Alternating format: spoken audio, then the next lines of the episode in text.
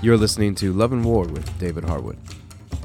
This is a weekly podcast where David offers spiritual insights that are aimed to enhance your relationship with God, yourself, and others. If you are edified by what you hear, please recommend this podcast to people you love. Now, here's David.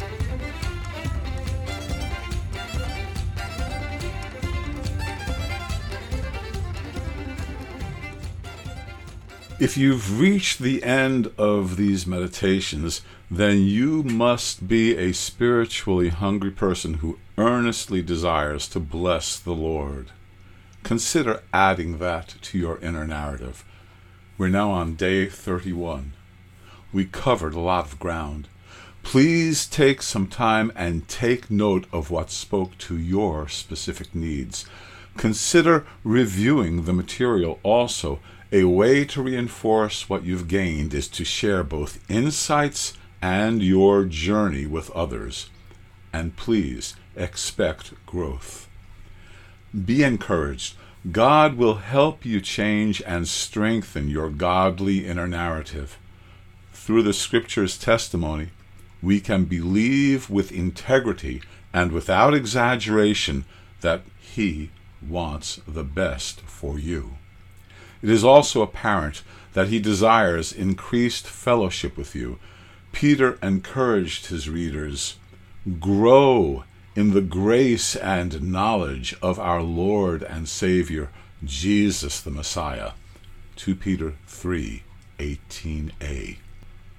A means of growing in relationship with Him is through being in agreement with Him. A significant sphere of agreement with Father has to do with how you view yourself, talk to yourself, and speak about yourself. All these interactions transpire within the framework of God's presence.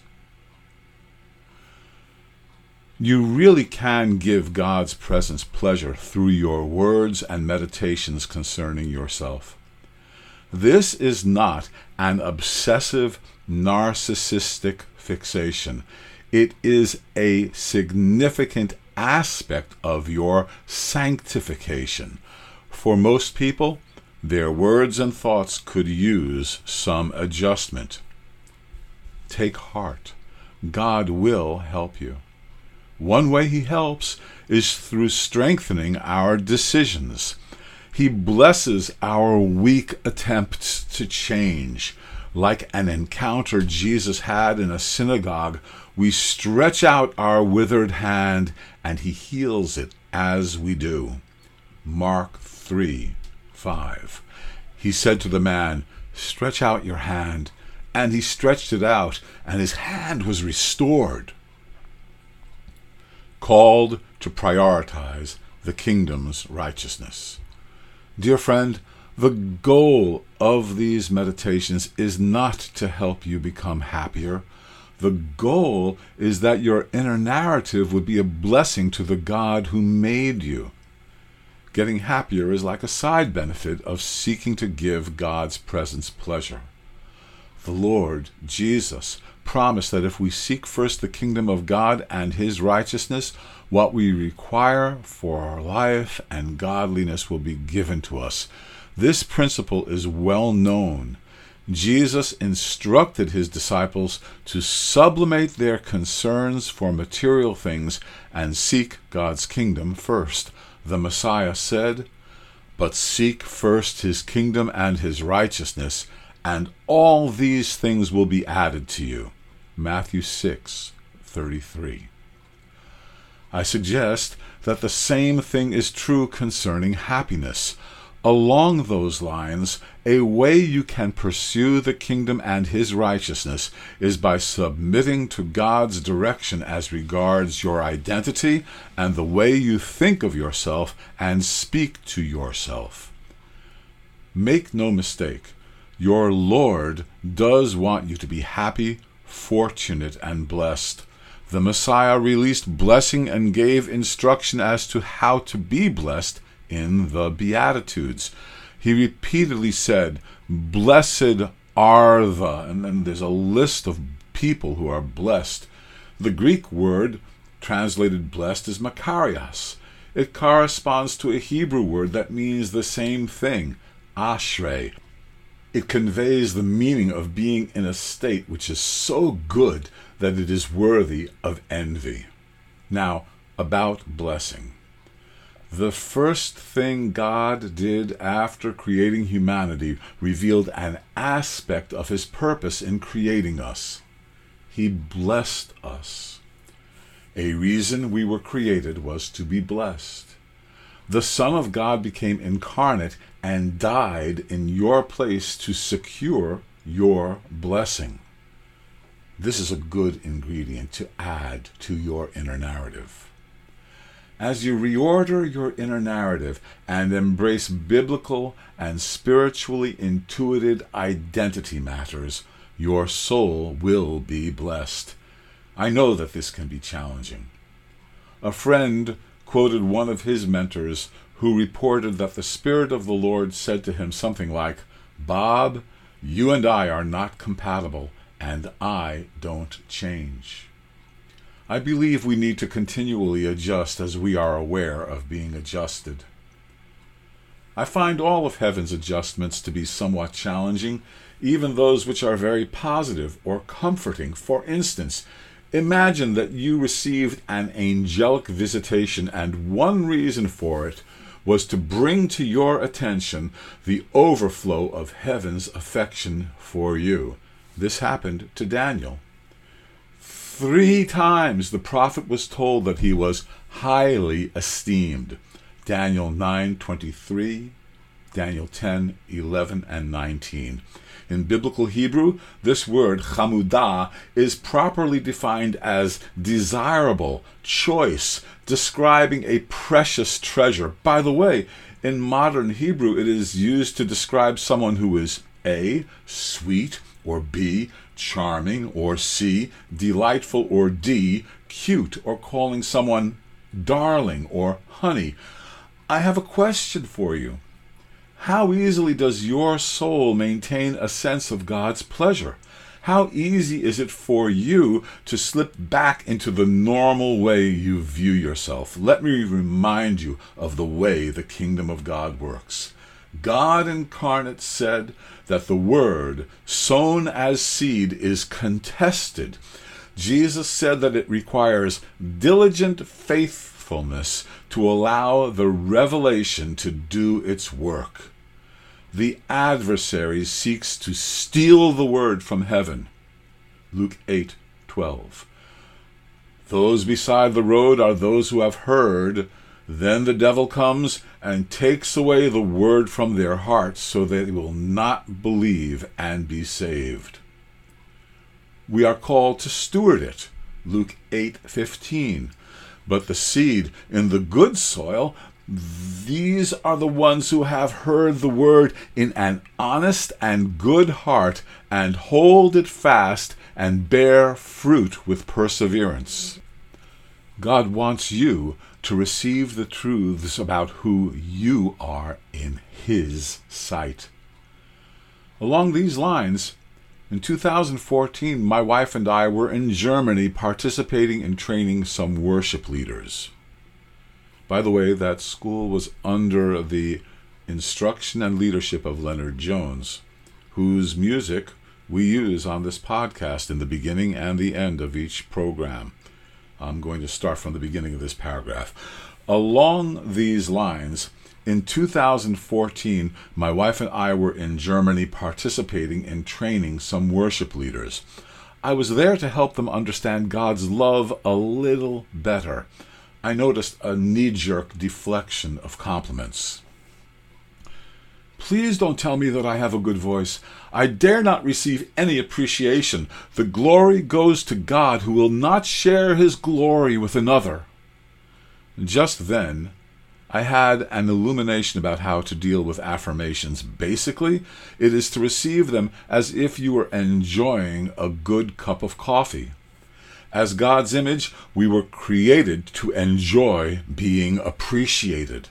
I told them to enjoy the compliment and return thanks to God for the appreciation of others as if they were expressing gratitude for that aforementioned coffee. It looks like this Responding to the one giving the compliment, thank you for the encouragement. In the secret place of your heart, God, thank you for the appreciation I just received. I enjoyed it. Thank you for it, and thank you for enabling me to do that which inspired the compliment. Apply the same principle to God's evaluation of you as you integrate His view of you into your inner narrative. There are so many wonder filled truths that pertain to you and every child of God. In addition, as if they were not enough, your uniqueness is something worth appreciating. Appreciate yourself in obedience to God and give Him the praise. You received your uniqueness from God Himself. 1 Corinthians 4 7b. What do you have that you did not receive? And if you did receive it, why do you boast as if you had not received it? Beware of a harsh, introspective conscience. That comes out of a classical culture which was given to perfectionism. This problem has been around for a long time. A pagan Roman philosopher warned against perfectionism. Cicero wrote, If you can learn to stop expecting impossible perfection in yourself and others, you may find the happiness that has always eluded you. Man is his own worst enemy. Don't be your own enemy. Remember this exhortation.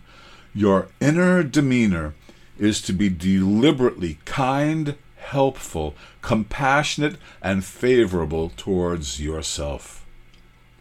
Get free. Compare unyielding perfectionism with Paul's evaluation of himself. Philippians 3, verse 6b. As to the righteousness which is in the law, found blameless. That is quite a contrast with the type of perfectionism in which many are acculturated. It is similar to David's view of himself, Psalm 18, 20. The Lord has rewarded me according to my righteousness, according to the cleanness of my hands, he has recompensed me. David's attitude towards himself was so favorable as to be almost embarrassing. It's funny, but somehow we've been trained by our culture in the opposite attitude. Which attitude is closer to the biblical standard? What do you think? If you find yourself to be a channel for rotten, unedifying inner speech, please repent as you look to God for help. Lamentations 5:21a Restore us to you, O Lord, that we may be restored. When Israel was about to enter Canaan, they were brought to a point of decision. With your permission, I'd like to do the same with you. We have a choice to make. The Lord urged his people to embrace that which would cause them to thrive. So allow me to start signing off with this exhortation from Deuteronomy chapter 30 Choose life. Finally, I want to add a paraphrase of a favorite benediction, 2 Corinthians chapter 13 verse 14. The Messiah's favor, the Father's affection, and the fellowship of the Holy Spirit be with you. Amen and amen. Let us say Amen. And may this reality increasingly be yours as you steadfastly continue to make progress as you pray.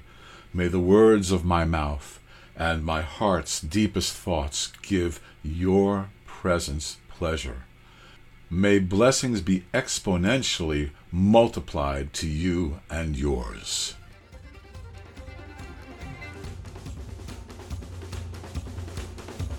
Love and War is written and presented by David Harwood. Editing is by David and Sammy Avino, who is also the producer and technical advisor for the podcast. David is the pastor of Restoration Fellowship in Glen Cove, New York, and the author of the books God's True Love and For the Sake of the Fathers. To purchase copies of David's books, please go to loveofgodproject.org.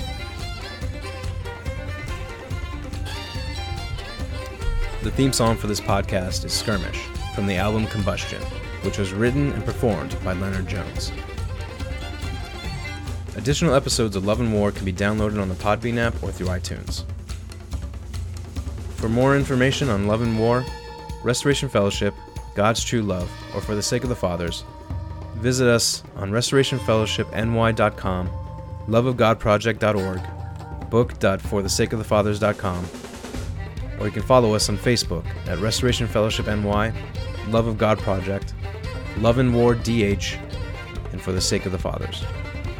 If you have any questions or comments, feel free to email David at loveandwar underscore dh at yahoo.com.